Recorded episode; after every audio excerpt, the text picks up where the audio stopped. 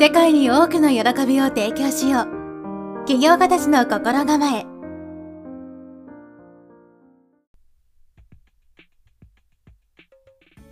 はい、こんにちは、直人です。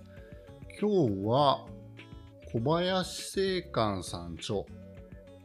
ソワカの法則から、ソワカのソ、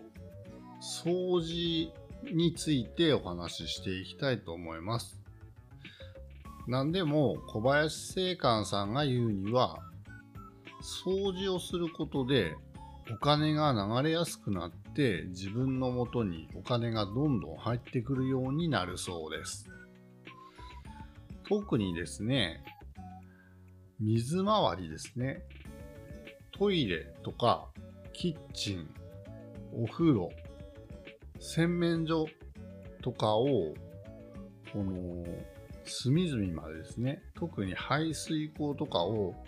毎日こまめに掃除していると、水回りの神様が喜んで、きれいにしている家にどんどんお金が流れ込んでくるそうです。これはなんでかって言われたらわからないんですけど、そういうものらしいです。それでお金が入ってくるんですけど、貯められるわけじゃなくてですね、なぜか入ってくるけど、貯めようとすると、入ってこなくなるそうです。なので、入ってきたお金を、こう、なんか自分の欲とか、例えばギャンブルとかに使うんじゃなくて、あのー人のためになんかするみたいな、そういうお金の使い方をすると、たまりはしないけど、どんどん入ってきて、こう、楽しく生活できるみたいな感じになるそうです。実際に小林正観さんの、この、なんていうんですかね、講演会に来ていらっしゃった人で、この掃除、特にトイレ掃除を実践していて、臨時収入があったっていう人がですね、すごいたくさんいらっしゃって、なんでも宝くじを一回も買ったことがない人がですね、初めて、生まれて初めて買った宝くじで2億円当たったり、あとは宝くじじゃないんだけど、どっからか5000万円入った人とか、他にも何千万円とか、宝くじとかじゃないんですけど、どっからか入ってくる っていう経験があるそうです。うん、なので、結構、うん、信憑性はありますね。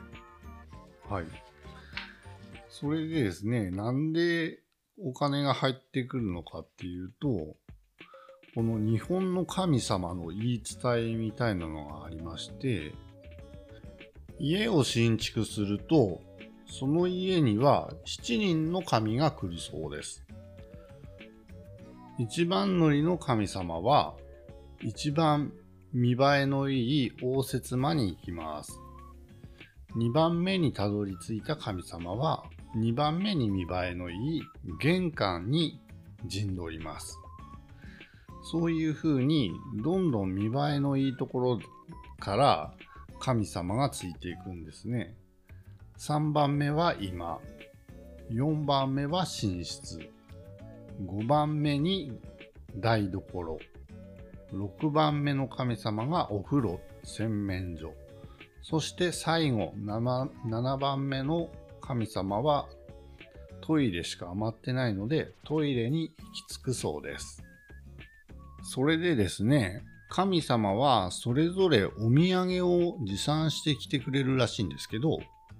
一番早くたどり着いた神様は片手に何かを持って、2番目にたどり着いた神様は両手に何かを持って、3番目にたどり着いた神様は小さいバッグを持って、4番目の神様は10くらいのバッグを持って、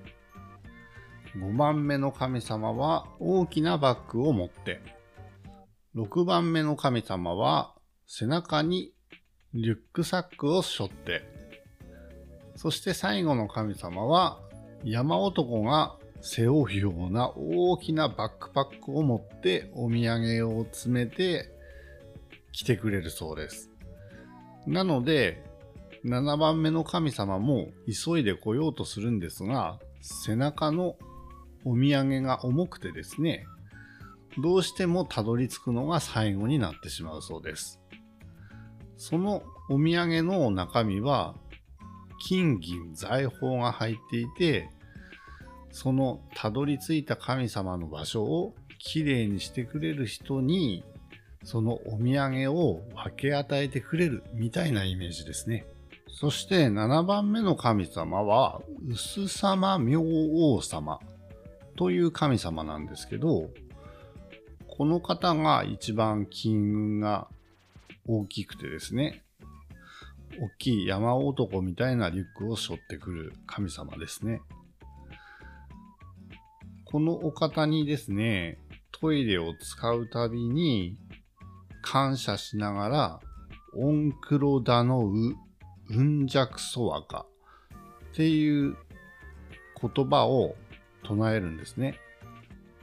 もう一回言いますね。オンクロダノウ、ウンジャクソワカ。これを唱えながら、いつもありがとうございます。うす様、明王様って言いながら、こう感謝の気持ちでトイレを掃除をすると、この神様が喜んでですね、その人に、あのお土産を分け、分け与えてくれる。そういうイメージですね。うん。なので、感謝しながらするってことですね。こう、邪念を持ってやってもあんまり効果がないと思うんで、うん。あとトイレだけじゃなくてですね、えっと、名前はよくわからないんですけど、お風呂と洗面所、6番目の神様ですね。あと、かまどの神様、台所5番目の神様。この5番目、6番目、7番目の神様が、お土産、お土産じゃねえや、お土産が大きいので、特に、この排水口とかですね、お風呂のあの排水口のとことかすごく汚れるじゃないですかね。あそういう子をこまめにきれいにしてあげると、お土産をおよくやったなって感じで分け与えてくれる。そういう感じですね。はい。うん、これは僕もこの本を読んでからですね、もうどれぐらいかな。もう半月ぐらい実践してるんですけど、まあ、効果はわかんないですけど、うん。でもお金もかかんないんで、あとやっぱり水回りきれいだと、すごく気持ちいいですよね。あの、洗面所で顔を洗ったり、お風呂を使うときもですね。あとトイレ掃除の別の効果みたいなのもそう紹介されていてですね。なんでも、精神病院の、えーっと、お医者さんがですね、うつ病患者、えーっと、8人に対して、このトイレ掃除を毎日すること。これを進めたところ、なんとですね、8人全員がうつ病が治ったそうです。これはなんでかっていうと、トイレ掃除をすることによって、自分自身を好きになることができていったからじゃないかと言われています。お寺のお坊さんはですね、修行の際にトイレ掃除を重点的にするようにって言われるらしいんですけど、これはですね、自我が消えるらしいんですね。トイレ掃除をすることによって。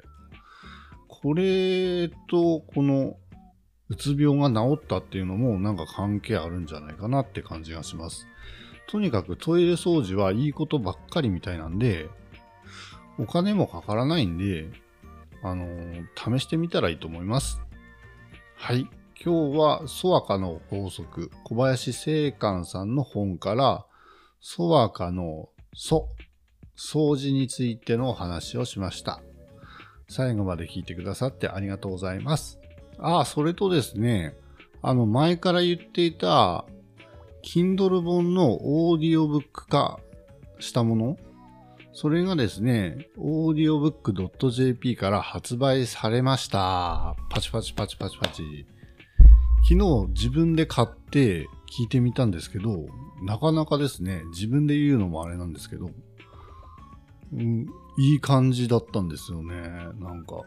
これ誰喋ってんだろうって思いました。うん、なんか自分で言うのもあれなんですけどね、おお、こいつやるやんって思ったんですよね。もしよかったらリンク貼っておきますんで、聞いてもらえたらすげえ嬉しいんですけど、お願いします。はい。ありがとうございました。それでは良い一日をお過ごしください。なおとでした。